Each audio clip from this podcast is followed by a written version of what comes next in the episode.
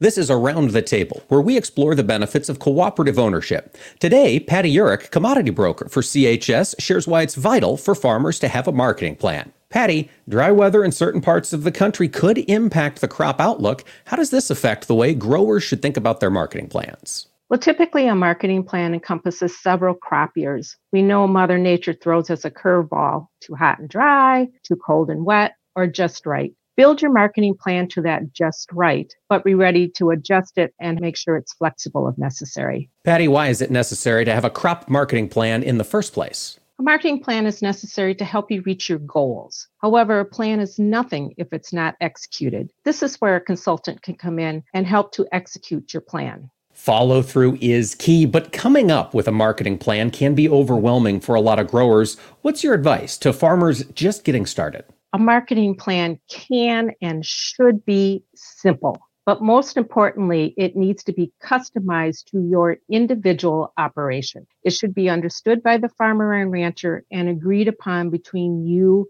and your consultant. Where can farmers go for help in creating that marketing plan? I have a couple suggestions. First of all, and most importantly, you need to work with someone you trust. They need to become part of your team and work on your behalf. I like to keep it local if you can. Local people know your basis levels, they know your logistics, they know what your weather patterns have been, so they can kind of help you with your yield expectations. Also, your consultant has to be available. Communication is the key to making a good marketing plan and, once again, executing that plan. Folks, we've been talking to Patti Uhrich, commodity broker at CHS. Patti, thanks for joining us. Thank you. Learn more about the benefits of cooperative ownership at cooperativeownership.com.